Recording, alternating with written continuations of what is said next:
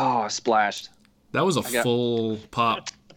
That was a very dense, dense sound. Yeah. Kind of, uh, kind of beer was that? Uh, it is a West Sixth Amber Ale, so tasty mm. little concoction, but it did spill on my Invader Pad. That's all right. Anyway. Uh, hey, at least what? It's not on my laptop like it's happened before. Exactly. Exactly. Well, we're back, Mike. I know. We're actually finally kind of back on to an every two-week kind of cadence for this thing. We've been pretty inconsistent recently, but I think uh, things have calmed down. I'm done with school. Um Hopefully get this thing back on a, a more regular schedule. Today's guest is one Evan and I know very, very well. We both marshed with him for more than one season apiece. Uh, we'll introduce him in a second, but before we do, uh, welcome everyone to the Aged Out Podcast. As always, I'm one of your hosts, Mike Fantini, and with me is... Evan Worrell. And make sure to hit that subscribe button on the YouTube channel. Follow us on Spotify, uh, Facebook, Instagram. Everything is just Aged Out Podcast, as I'm sure most of you probably know by now if you're a consistent listener. And in case you didn't listen to the complete previous episode to this, we are looking for a graphic designer to hook us up, which we are willing to pay for, with a new logo. Well, uh, the a, issue we got a couple options, though, right? Well, the more options, the better. All right. Uh, I figure I'll throw it out there. Um, just an update on iTunes. We need a new logo before we can apply to get on the iTunes podcast library. Uh, the current logo we have is not a high enough resolution. So if you know someone that can help us out, or you can, just reach out to us.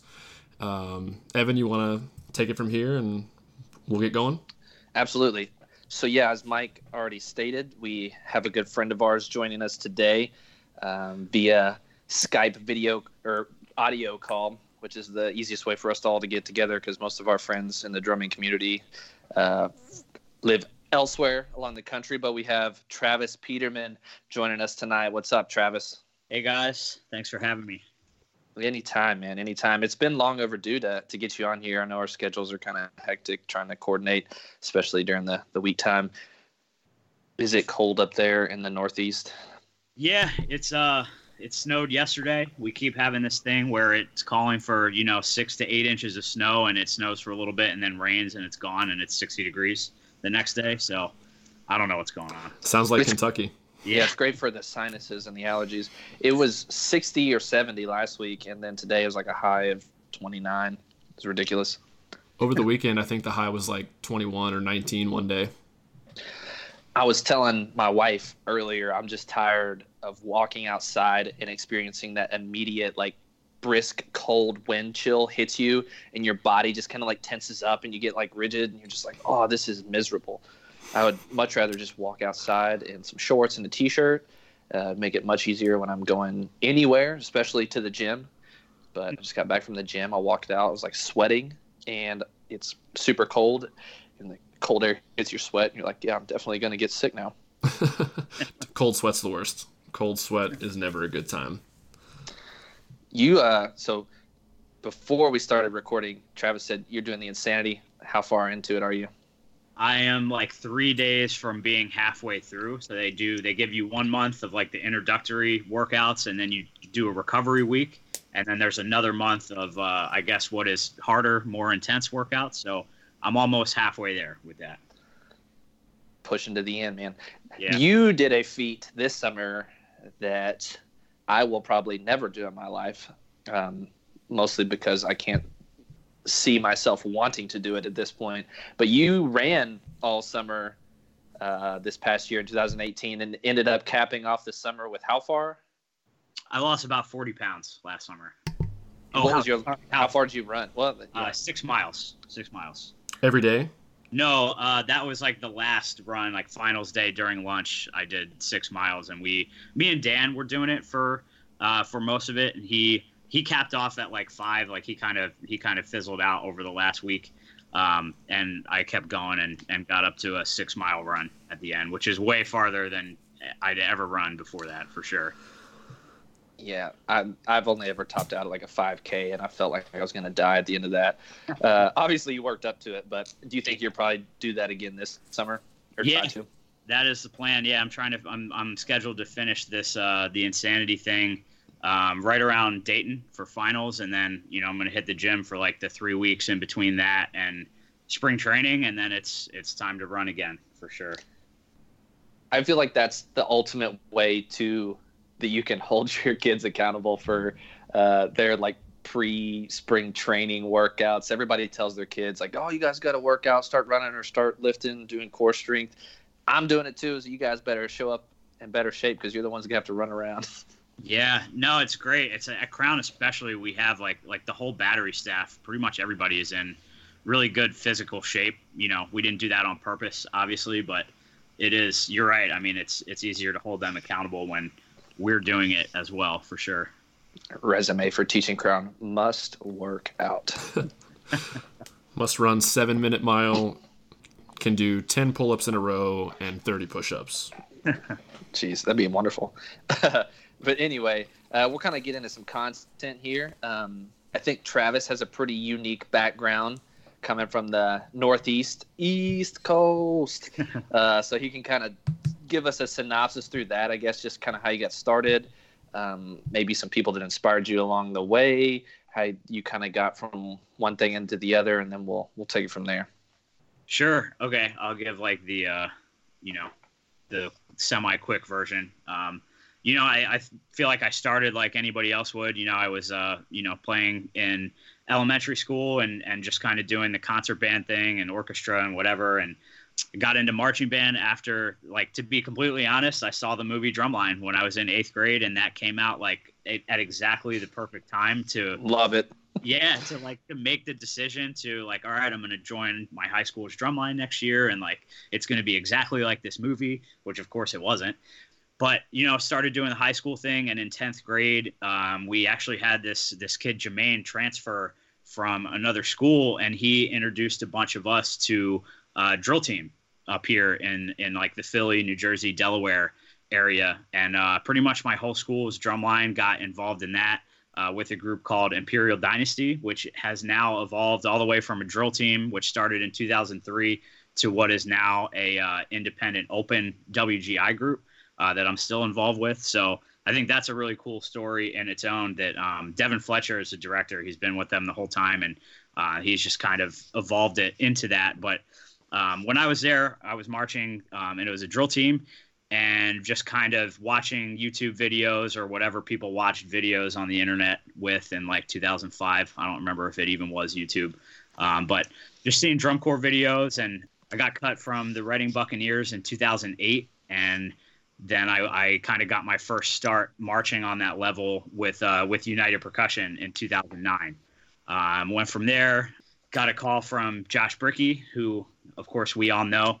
Um, to do the Rhythm X thing in two thousand eleven. Um, it's surprising. I don't know how it is still now. You know, I, I haven't been around there in a while, but I remember being shocked at, at like the the low quantity of people who would audition um, at Rhythm X. And, and uh, I said quantity, right? Not quality. Low quantity. Yeah, you said quantity. Okay. You, you said quantity, yes. Yeah, low quantity. I mean, so they're they were at the point where they're, you know, they're calling people like that. You know, I Mike, I think actually you might have been somebody that recommended uh for him to call me, actually, so thank no, you I, I if I remember right, I think I was I think yeah. He called you, and I think I called you too. Yeah yep pretty sure you and uh you and T-Gas, who I had both marched with before. So yeah, again, thank you for that. That was that was obviously an awesome experience that I still draw from um in what I do today, especially indoors. Um and then the teaching thing, you know, I aged out in Rhythm X twenty twelve. Um, I was I was one of those people that was kind of devastated to be done, and I always wanted to keep marching. And like I, I wasn't studying music in school, but I knew I always kind of wanted to be involved with it. Um, and I was moving back from Ohio to Delaware after that season, and I had just happened to um, I had sent a couple emails out, put some feelers out for uh, like the D C A circuit out here, and I got really lucky in that the original center tech of the Cadets two had taken a like a real life job in California and was moving.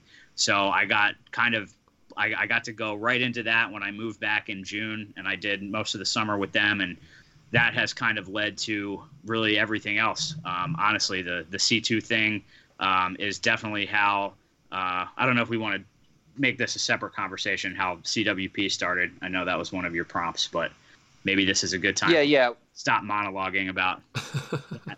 No, no, it's good. It's good. Um, we'll get into this too, but I'll uh, we'll we'll backtrack and kind of define like the the transition from drill team for Imperial Dynasty on that and stuff too, and just like what exactly that was versus what it is now. Um, just to kind of hit on the the Rhythm X thing, I was always a little bit surprised about that too. You were talking about like the quantity, and I think that a lot of that has to do with like the recruiting aspect of indoor. I think a lot of groups, especially independent world groups, do a lot of recruiting over the summer and the fall, calling people to get people to come out.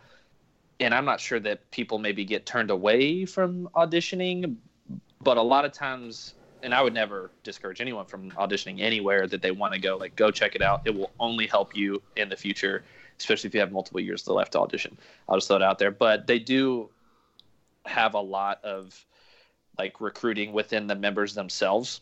Um, that's how I got asked to go to Rhythm X the first year. Somebody asked me, who was a current member, hey, you should come check this out and come do it. And I was like, okay. I didn't even really know what I was getting into. And that's kind of how we did it afterwards. We called up people like you and Dan and whoever else that happened. So I think that the quantity is actually a lot lower than people would imagine, especially if somebody has gone to a drum corps camp and compared to the numbers that come out to some of those. Yeah. So. Oh, it, it, it definitely surprised me when I got to the audition in twenty eleven, because Ev- I just went to Moorhead with him, and he knew I'd marched for the Blue Stars the summer before, and he was like, man, just, just come up, come up and hang out. Even yeah. if you don't make it, it'll be fun. And I had no intention of making it. I I wasn't going to march indoor ever again after my twenty ten season at Tate's Creek, and it just wasn't really my thing. So I went, no pressure on myself, and got there and we started playing. And I was like, there's not really that many drum corps guys here right now. This is weird. And then one thing led to another, and that was it. Yes, sir. Yeah. So, and you talked about, um, I guess this will be a good segue from uh, your marching member experience, which I can't say that I was not. I was. I didn't have the same, I guess, reaction to being done as you. I was like, all right, I'm done. I'm good. I'm ready to go. Uh, but you got into the teaching realm, and you said that it kind of happened a perfect storm of situations. The guy who was at C two went away, and then you got in there. Who else was there at C two at the time when you got in? What year was that, and who else were you kind of like teaching with? Sure. So this was uh, the summer of twenty twelve. This was the first year that that corps had ever existed. So Rich Hammond was the director, who is also, like, he's still a huge mentor of mine. We we text about the Sixers all the time. We're always talking basketball. And he's the process guy, judge, judge. Yeah, exactly. T T P, baby. Um, but, no, he was the director. Dave Dumont was the percussion caption head, and I was teaching there with um, Andrew Rubano, Amanda Zay. Uh, Joe Bergen was the bass tech that first year. Um, Andrew Montero was a pit technician who – I still work with very closely at um, at G M U and Bush right now. So um, I'm pretty much all those people I'm I'm still in contact with, which is awesome. So it was a very like formative experience for me in a lot of ways. Awesome, awesome. And then you stayed at C two how many years? Three years. I did twelve, thirteen, and fourteen there. Um, and in twenty thirteen is the year that Tom Aungst designed the book for them. Um, twelve and fourteen. The, the sandwich years of that, it was Colin. Um, and the year Tom Aungst was there, he, you know, I, I had met him at the Blue Stars, obviously, with you, Mike. And so I kind of had a somewhat of a history with him, and at least enough to, to kind of start a dialogue. And I was kind of, I, you know, I was pretty aggressive about letting him know that I was looking to, to teach D C I if he ever got back into it. Because at that point, he was not at the Blue Stars anymore, and he was kind of just a free agent. Um, obviously, after doing almost three or thirty years with, with the cadets. So um, when he went back to Crown in twenty fifteen, he called me to to do the snare tech thing, and that is when I made the jump from D C A to D C I. Was that was that the only summer he was at Crown? No, he was at Crown fifteen and sixteen, two years. I completely forgot that he was there at all until yeah. you just said that. I had completely forgotten. Yeah. Yeah. fifteen, what show was fifteen? That was the uh, was that the Inferno show? Inferno, yeah. Yeah, right on, right on. Yeah, there's a, it was funny because you could always tell the, I guess, influences in the writing between like Tom Hannum and Tom Monks. Like, oh, this is a Tom, this is a Tom Monks section. Yeah. We would joke about that too. Yeah. Yep.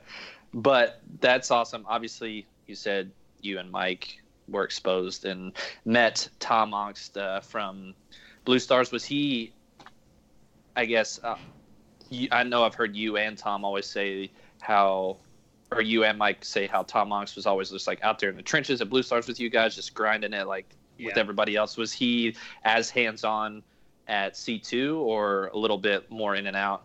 C two, he um, he only came in at the end. I feel like, what was that? That was twenty thirteen.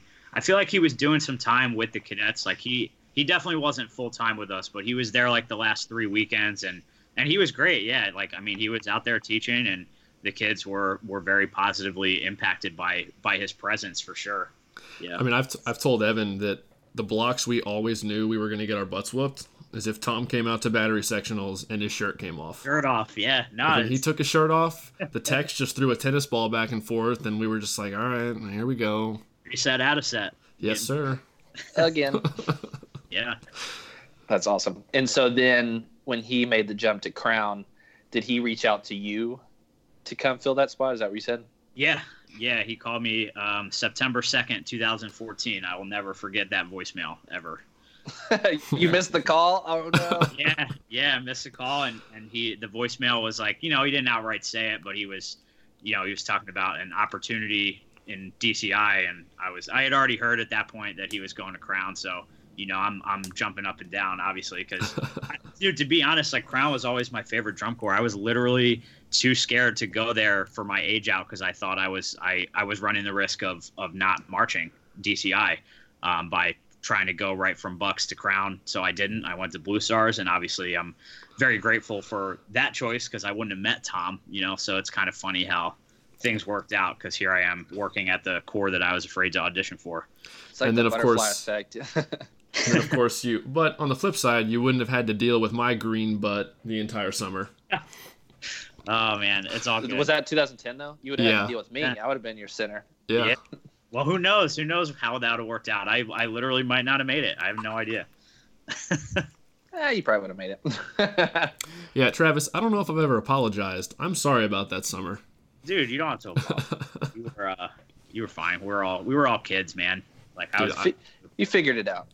I've yeah. I've told Evan so many times that all nine of us were bad at playing snare drum when we came to spring training. Like in retrospect, you may have had to apologize if you did end up marching inside him, though. In, in the that almost happened. Do you remember Pete Sapinen and Joel kept arguing about that? Yeah, I do. I do remember that. That was that whenever, was... whenever Pete, because Pete Sapinen was around for the camp season. Whenever he was in front of us before the snare line was like officially set, he would switch Travis and I and put me inside of him, and then when Joel would come around, he'd flip us back. Every single time. I mean, it was the right call. I was very inexperienced. Travis was much farther along in his drumming career. Was I think Pete Sapinen just liked that I could grid a lot of stuff. I was literally about to say, like, I didn't know how to grid anything. I couldn't play any sprees. I was just like, oh, I can, you know, I can play in the sound and, like, my chops are good enough. But I see what Pete saw for sure. Like, I, you know, you had, you had that. that setup and like the again more vocabulary yeah, correct that's funny uh all right kind of we're j- jumping around, which I love to do. I love those segue and those like pathway moments. But you're at Crown, you get the call, you calling Tom back, like trying to keep your cool, like, hey Tom, what's up, I got your voicemail, how's it going, man? Um so he brings you in, uh decides you're gonna be the snare tech at Crown for two thousand fifteen, which looking back now for me as an alumni, it, I can clearly see an evolution of the percussion section as a whole starting its uptick. Not that it was ever bad, but if I'm just going to be honest, it's it wasn't. There were some down years. To, yeah, yeah, it was it was kind of like sitting. It was kind of like plateauing. It wasn't going anywhere. It was being stagnant. I'll yeah. say that. That's the best way I say that. I've always thought that it was, you know, they kind of got un- viewed unfairly because, you know, the brass is winning and the core is pushing at winning. The guard was amazing, you know, and it's like, okay, well, because we don't have a top two, top three drum line, like, oh, they must suck. You know what I mean? And I feel like they got a really bad rap for that when in reality, I mean, I agree with you. I think there were still some some great percussion sections going on there. You know, they're just competing in a in a world where there was just a bunch of other stuff, you know. I, I, I still think it's like that. I think there's a lot more good percussion sections that are like really competing to be top three, top five than there are uh, top three, top five horn lines, top three, top five color guards, you know, and that's obviously no offense to, to those sections. I just think that, that our activity has kind of evolved in that way where, where it's more competitive at that top level. I, I'd agree with that statement. I think that's For pretty sure. accurate. And those years kind of in there, thirteen, fourteen, twelve, thirteen, fourteen, there was some like changeover staff members, techs. There, there's a lot of things happening. Yeah. Um, but so now you're at Crown, fifteen snare tech, sixteen, seventeen, eighteen. You've been there the last four years, uh, uh, fifteen, sixteen, seventeen, eighteen. Yeah, four years. How did your evolution there kind of evolve, or your roles and titles or positions, whatever, kind of change hands? Sure. So, yeah, like you said, I was brought in as a snare tech, and, and back then it was a really – it was a tight team. It was only four of us that were there pretty much the whole summer. It was me. It was Sean Mack teaching the basses. It was Paul Winterhalter teaching the quads. And Zach Schlicker was like the, you know, kind of battery coordinator, like choreographer, like more big picture, doing perk-ons when, um, you know, Tom Aungst or Tom Hannum wasn't there. So, I mean, it was really it was really small. So, you know, yeah, there were opportunities to where there were there were blocks where I was where I was running the drum line or whatever. It, it was fluid. You know what I mean? Like it, it's not like, you know, in, in something like that, you don't get as wrapped up in, in like the titles or whatever. But um, we did that for fifteen. Um, sixteen was pretty much the same deal. Um, if I remember correctly, I, th- I think we just traded, you know, Paul uh, and did the he took the Yamaha gig, you know, so he stopped teaching drum corps after fifteen. And Andrew Rubano came in and was the quad tech. And other than that, I'm pretty sure it was just the same team. Um, and then obviously sixteen to seventeen is is where the bigger change was when uh, Tom Monks went back to cadets. And then that left obviously the Crown thing open. And I'll always be grateful to, you know, to Jim Coates and, and the kind of the upper level design manager guys there that, Um, you know, their Crown is really about um, promoting from within. Like they always look to do that first before, um, you know, doing like a big search or like going and grabbing like the next big name that's that's available. You know what I mean? They they kind of looked from within, and, and I was able to kind of slide into the, the caption head role for seventeen, and you know now to where it's. Um, so things definitely got more interesting then. I started working a lot more closely with uh, Tom Hannum, who has grown to be like a, honestly, like a second father to me. Like he's, he's such a huge influence in my life, not only in the activity, but just with, with how you operate. Like he always says, the way you do anything is the way you do everything. So um, I, That's I'm good. very grateful for, for that connection for sure. That's awesome. It's and, it's really cool that you say Crown does it like that when they need to find a new caption head or whatever position they're filling, because that's the only way you keep the, keep, get new blood in the activity. Like, and at some point, there's only a finite number of people with caption head experience that can run a program. And the only way it grows is if you give people a shot. People have that have a promising um, background and experience and knowledge they bring to the table. It's it's it, it's how you prevent things from happening. Like, obviously, I think it's Phantom and the Scouts basically just traded staff going into this coming summer. And we'll see if that works out. That's a topic for a different day, but I think it's great to give new people, younger people, their shot. And so far, I think you've done a great job with it. Oh, I appreciate that. Thank you. Yeah, I was going to use the analogy. It's just like in sports, like somebody's like, oh, we're searching for a new head coach. Well, do you just try to like pay the guy, the currently retired guy, to come insert, or like the Phil Jackson or something, and hope that that works out because they have just – this great resume? Or do you bring in somebody that you think will do a great job that maybe doesn't have the resume, but they have the right drive, mindset, knowledge, and see where it goes to possibly set yourself up for the next twenty years versus like, you know, like you're renting like a Phil Jackson type person. I think kind of like the Celtics, not to get all sports on everybody, but did that when they hired Brad Stevens. Like, well, we could probably get somebody else, some legendary coach, but we're going to see this young blood, as Mike said, in, in the game here. Yeah. Yep.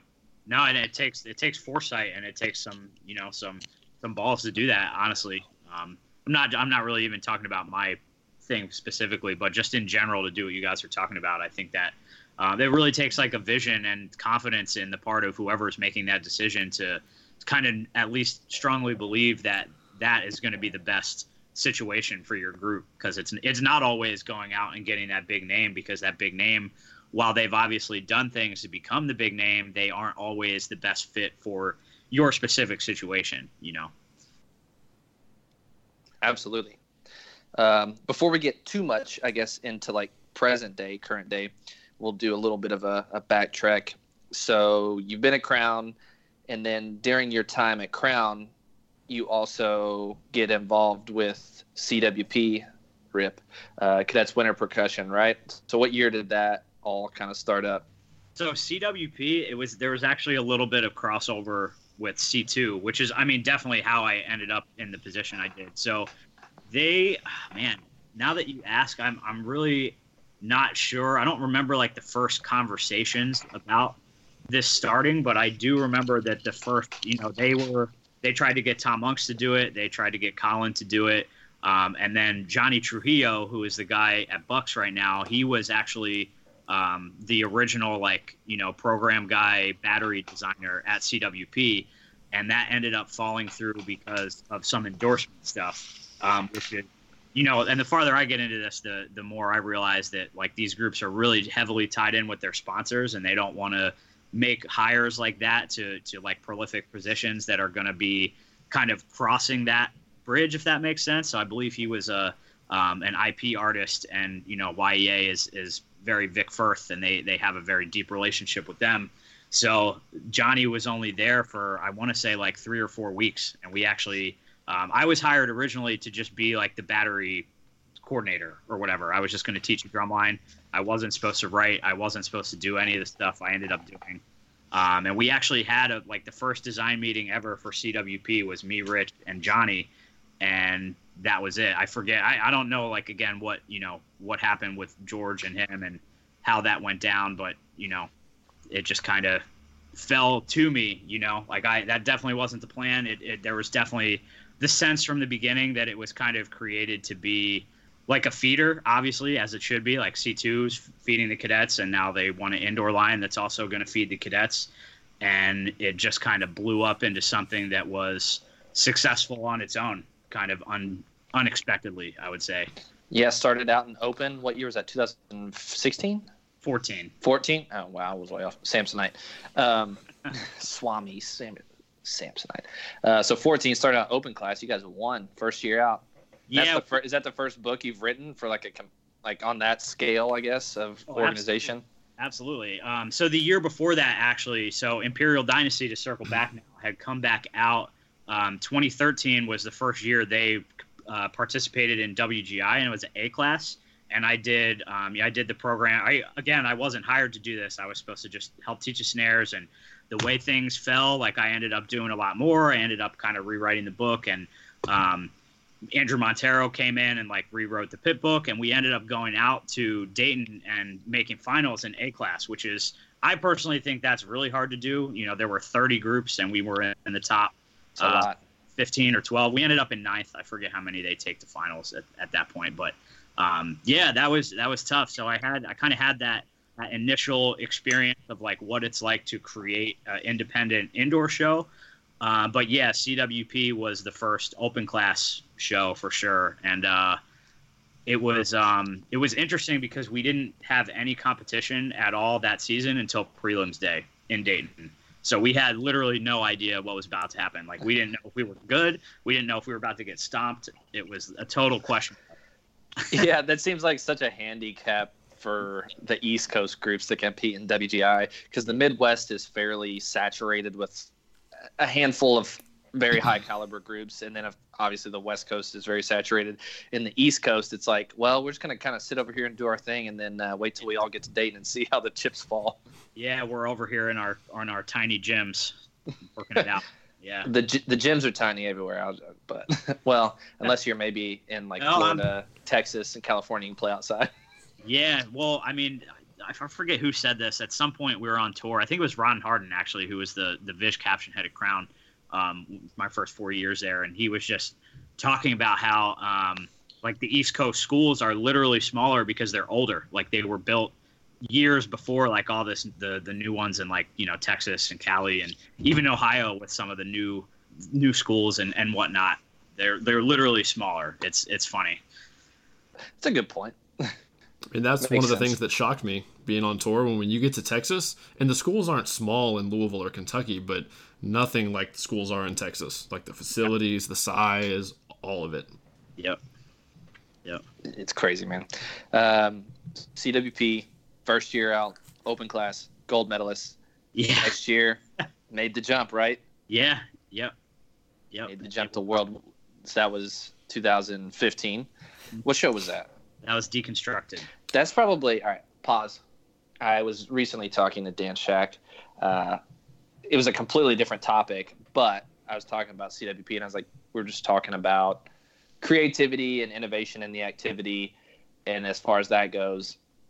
And it's really hard to do for anyone to just design something that you feel like you've never seen or is an original idea or super creative.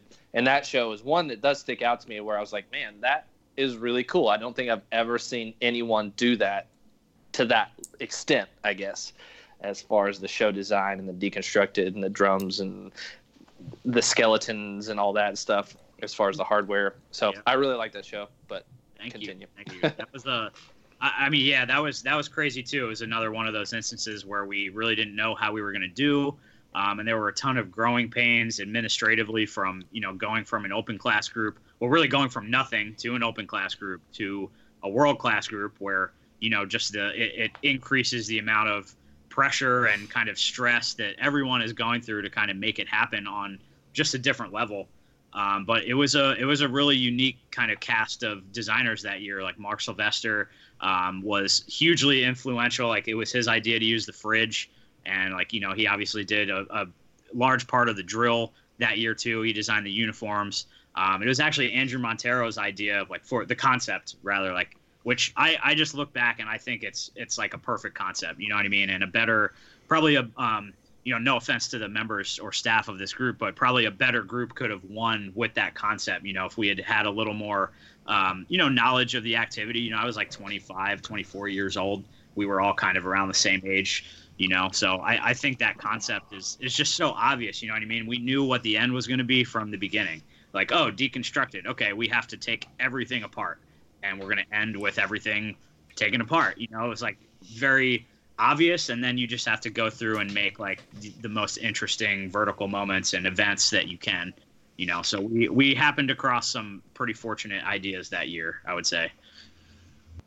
And you guys made finals, correct? Yeah, we were sixth. We got sixth. Sixth place, P I W, first year yeah. in finals. First, first year. year. That's pretty remarkable. And that's pretty unique scenario, too. Obviously, you guys are Cadets Winter Percussion. You're talking about pressure of feeling like you also have to be respectable and compete at a high level because you're also tied to this organization with such a storied, historic rate of success in its own activity. Yeah. Yep, but it was, that was definitely a unique um, kind of detail of things. Like it, it was, it was weird for us because, I mean, we didn't have anybody on staff, at least at the higher levels, that even marched or taught cadets. Like it was very disconnected in that way, um, really until the third year, the final year, where um, Jeff Sacktig came on board and we started to have a better relationship with like the actual cadets percussion staff, like Colin and all those guys. We um, You know, because at first, and, and I totally get it, like it was it was an inconvenience those first two years. Like kids were missing cadets camps to go march indoor with us, and, and they didn't love that. And again, you know, I get that. And it just wasn't set up to totally be cohesive, um, you know, not for lack of effort. It just wasn't really happening. And then it finally started to, to hit a stride, and everybody was like getting along, and then it went away. went away. Well, it was just kind of... From the outside looking in, and this may all be completely wrong, but you guys had obviously been doing a great job as instructors, working with C W P, developing developing relationship with these kids. But like you said, most of you guys are not teaching at cadets. Uh, you obviously are still with your timeline at Crown. So and the outdoor indoor thing has a big influence. Like, oh, I know these people that teach me an indoor. I'm going to go audition for their outdoor group. So that's probably obviously a strain where you have Cadets Winter Percussion kids like, no, I'm not marching Cadets. I'm going to go march Crown or something to that effect. And they're like, mm, this isn't doing what we designed it to do. Yes. Well, I mean, you kind of hit it on the head. I would say that was, you know, there's probably a list of like eight to ten really big reasons why C W P folded when it did. And that was that was one of the bigger ones for sure, with that, you know, we were now working at Crown, or at least me and, and a couple other people. And there was starting to be like a pretty even split at that point between who was at Crown and who was at Cadets. And, you know, we didn't put any pressure on them. At least, you know, I, I don't remember there being any pressure put on like the members to decide either way. They were kind of just doing what they wanted to do. And, Um, you know, as a as a program that was created as a feeder for a specific organization, I can definitely see how that, um, you know, that rubs some people the wrong way. I get that. Now, Evan touched on this, the whole, and what we were just talking about with the whole idea of, oh, this person teaches me an indoor, so I'm going to go march for them in outdoor. Obviously, you help run George Mason, and you're the caption head at Crown at this point. Does that marriage, I guess, feed the growth of those two groups? Because I'm pretty sure, correct me if I'm wrong, you have a lot of kids that do George Mason that also incidentally march Crown. Um, yep. So I, that's got to help both groups, just the from a consistency of instruction and playing with each other year-round standpoint. Yeah, I think it absolutely does, and and um, uh, we're we're aiming for it to extend even further. Like the last, you know, two and a half, three years, it's been this like kind of quadrant of like a, you know, Crown, George Mason, and then I D on the open class level and the Bushwhackers at on the D C A level, um, where we've kind of utilized the I D and Bush as like, you know, I, obviously I, I don't, I'm not trying to take away from the the identity of these groups. They're not feeder corps by any means. There's no like specific relationship of the organizations, but percussively they certainly have been a great place for like, oh, like the last cut at Crown is going to go march Bush for a summer and come back to Crown next year and make it, you know what I mean? We've had a, a ton of kids. Um, I would say more tangibly, probably fifteen or twenty kids that have used, um, have used it directionally like that and started, you know, because those, those staffs are people that have aged out at Crown or that have aged out of C W P or um, whatever we've taught together at some point. And so it is like kind of a um, kind of a community out here. Like we, for the first time this fall, we had a mass phone call with the staffs of all those groups to talk about Um, just approach to teaching and approach to the instrument and et cetera. And I think it's it's definitely paying dividends like you're talking about. Um, you know, so for right now, that's that's very battery heavy, very battery focused. You know, we're we're kind of trying to, to get the pit more involved in that as well. Um, we've had a harder time finding staff members that are uh, like kind of able to do multiple groups and be involved in, in that kind of community. But that's that's definitely been the uh, the plan, and we've seen we've seen uh, we've seen it pay off. Um, e- even at Bush too. Like I mean, when we went there in twenty sixteen, they had not made D C A finals the year before that, um, and then this past year they got, um, I believe, uh, fourth in drums, third in drums, something like that. So it's it's I think it's helping all of the groups. Honestly, that's the goal at least.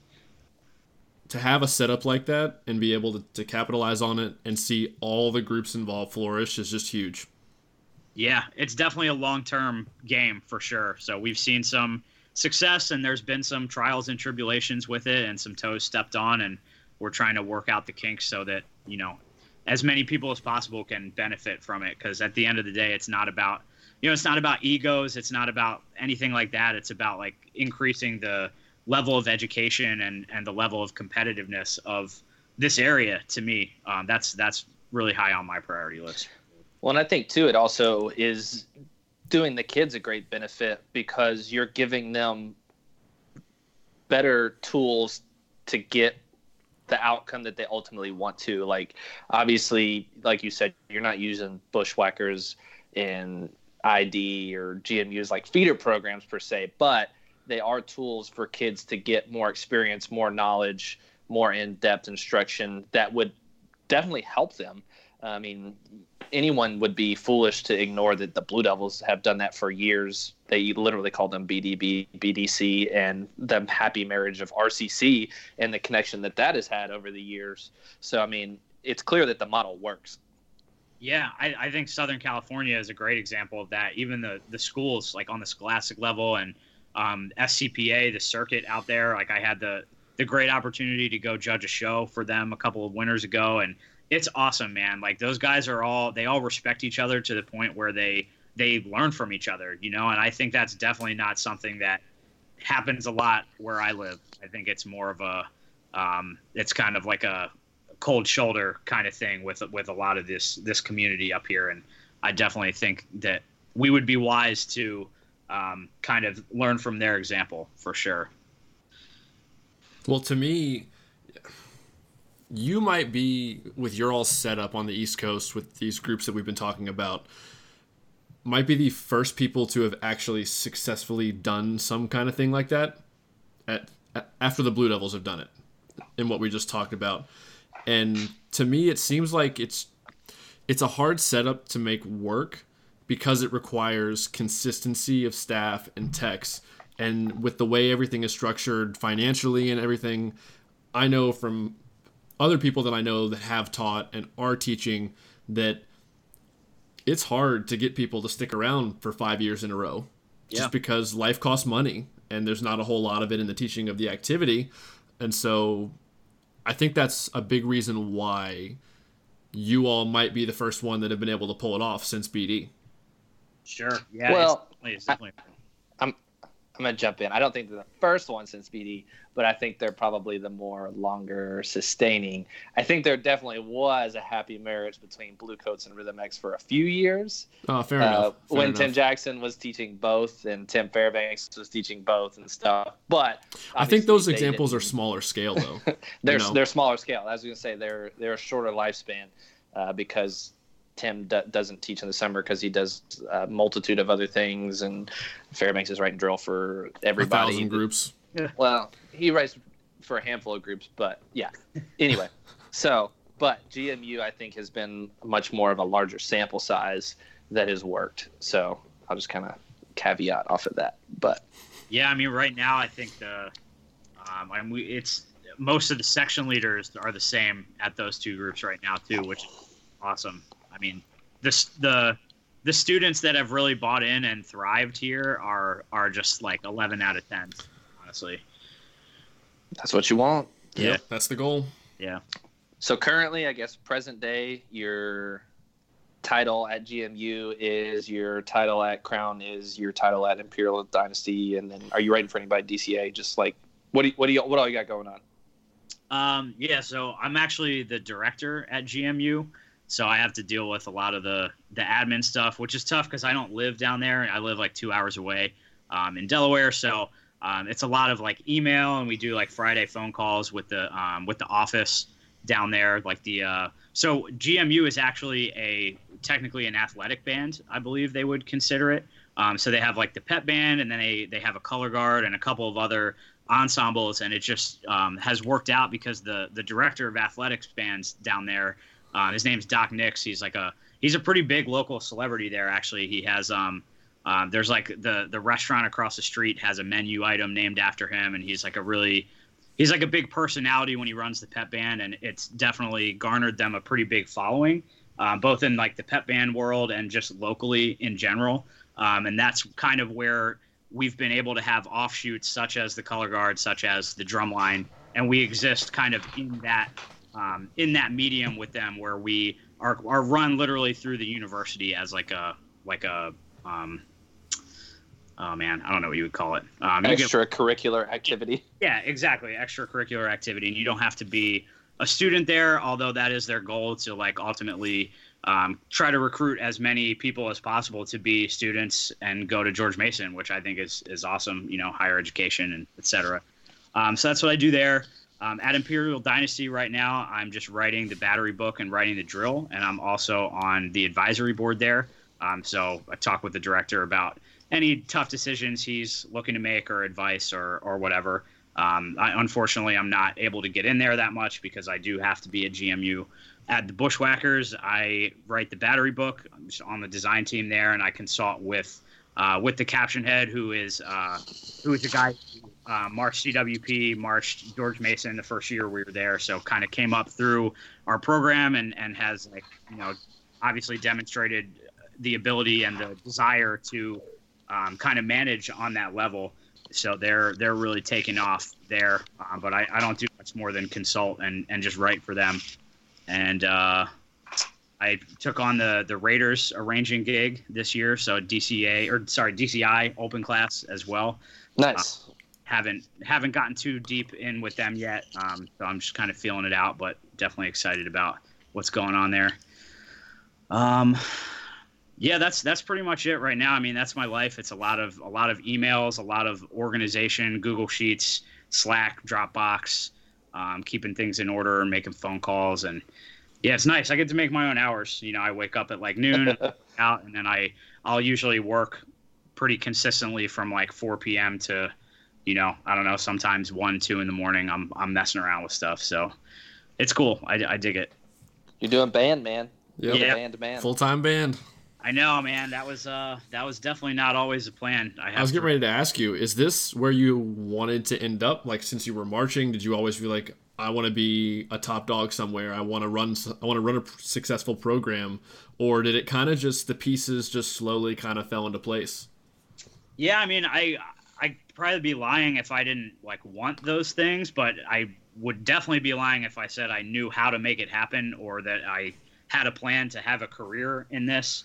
Like, I went to school for almost eleven years. I was, like, in and out, and I took my time with some things. And um, I ended up with an associate's, a bachelor's, and a master's degree, and I'm not directly using any of them. Um, the last being the master's in school counseling, which I was definitely planning to do until I got about halfway through the program, and I realized I had kind of started making enough money doing all the band stuff, and that if I were to actually take a job as a school counselor, I would have to significantly – step back from all this stuff. I just wouldn't have time to do it.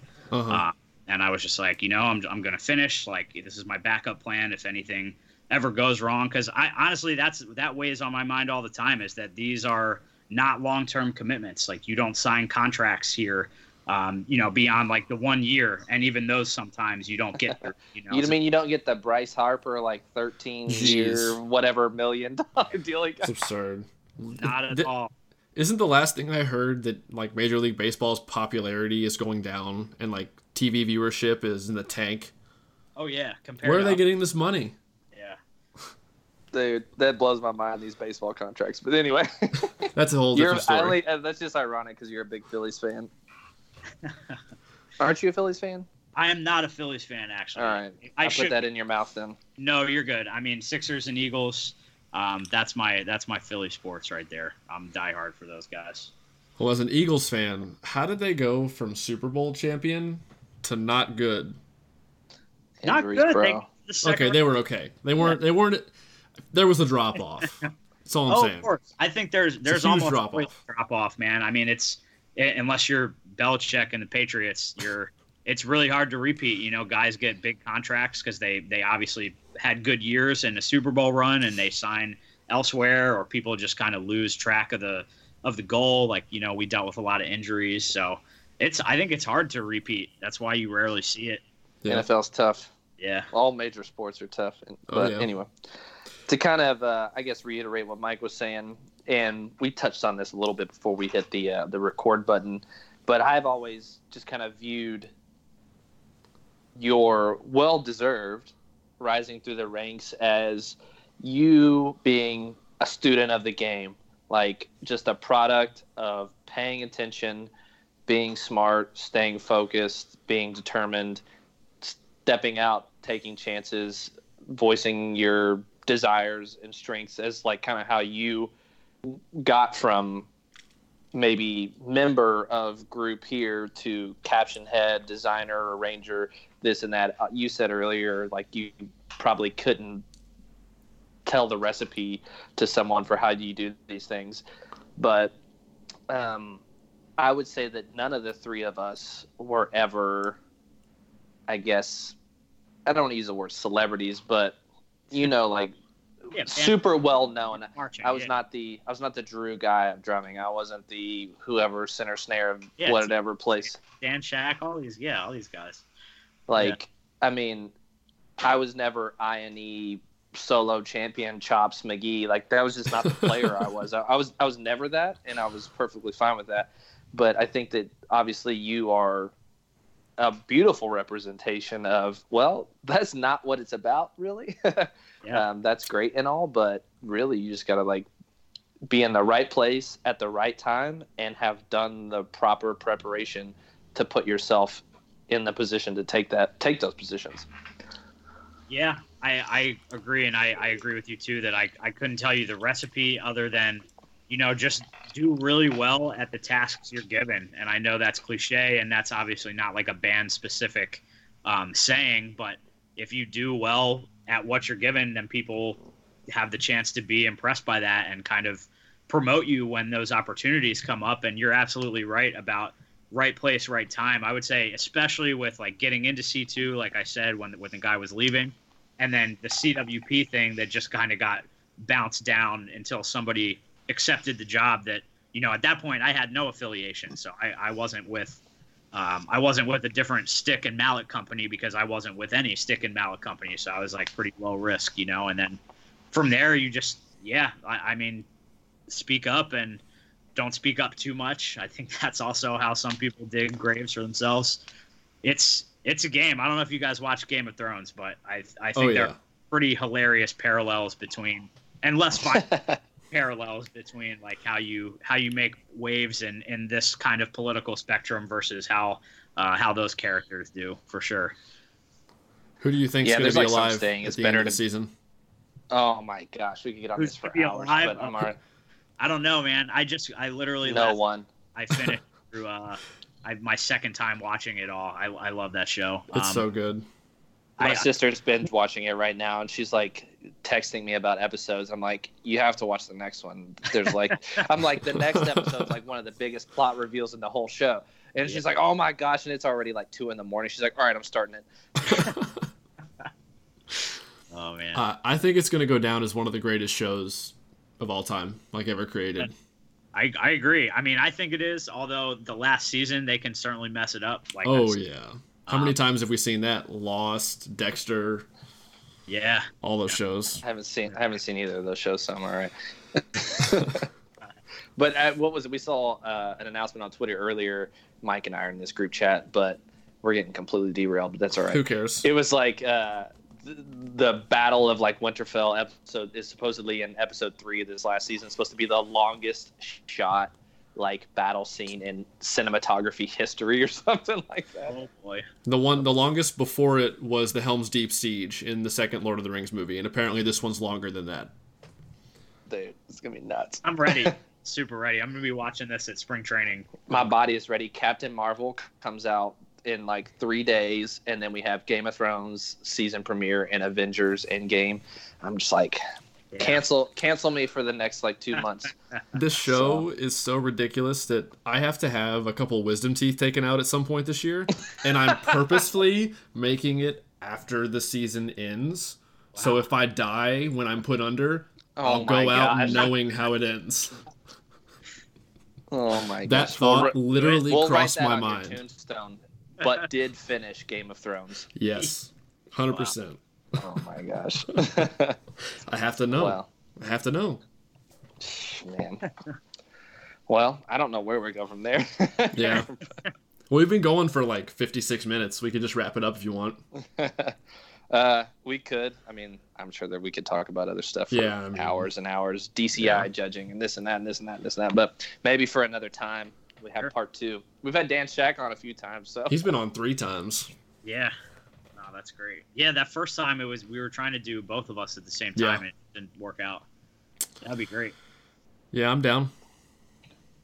All right, so you guys ready to? Joe. Oh man, there was that snare line in twenty twelve was such a weird. We had guys in that line from like all different spectrums of personality and interests. It was eclectic. And, yeah, it was a very very. Yeah, eclectic is the perfect word.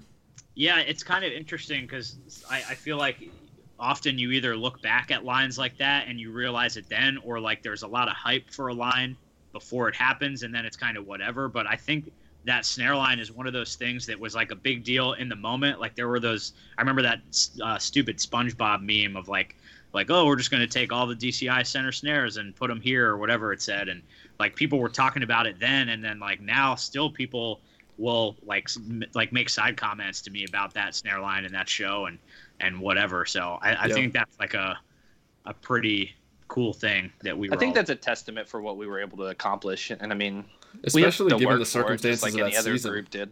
So with the rehearsal yeah, space we had to use and the, just the things we had to, the hurdles we had to overcome. Absolutely. Well, there's a funny one. video. Uh, it's well, it's a very heartfelt video that Mark McCabe, I think was his name, created yeah. and put on YouTube, kind of like following us around all season. And Joe talking about like, let's think about all the things we did. First of all, we took ten. Second of all, we rehearsed at Buddy's. This is like yeah. going through this list of stuff. But I mean, those are the bonds, though, that I mean, anybody who marches any group on any level create, I guess, in this activity, the brotherhoods. And I mean, you guys, and we're very fortunate that what we're doing now with this podcast parallels with the great friends that we have, like people who are in positions in this activity now are also just coincidentally like really good friends that we made drumming. I mean, that was one of the motivations to start this. Like I was at the gym one day and I've been listening to a lot of Joe Rogan's podcast and I was like, how often do kids and younger performers want to hear about people's opinions and experiences and stories they have from when they marched and just their opinions on the activity? And I was like, we could do that because between Evan and I, we have connections all over the activity from when we marched and taught and all that stuff. And it'll be an excuse to get back in touch with really good friends that we had from when we were younger. So it was almost like a no-brainer for us. Sure. Well, I'm glad you guys are doing it. I, I definitely appreciate appreciate you having me on. I'm always down to talk shop. For sure, man. Definitely. Absolutely. All right. Well, I think that's a pretty good point to close this out on. So thanks, everybody, for sticking around this long for us on this with us on this episode. Uh, again, click that subscribe button on YouTube. Follow us on Spotify, Instagram, Facebook once again. Um, the iTunes thing is still in the works. And hopefully we'll just see everybody in two weeks. Peace.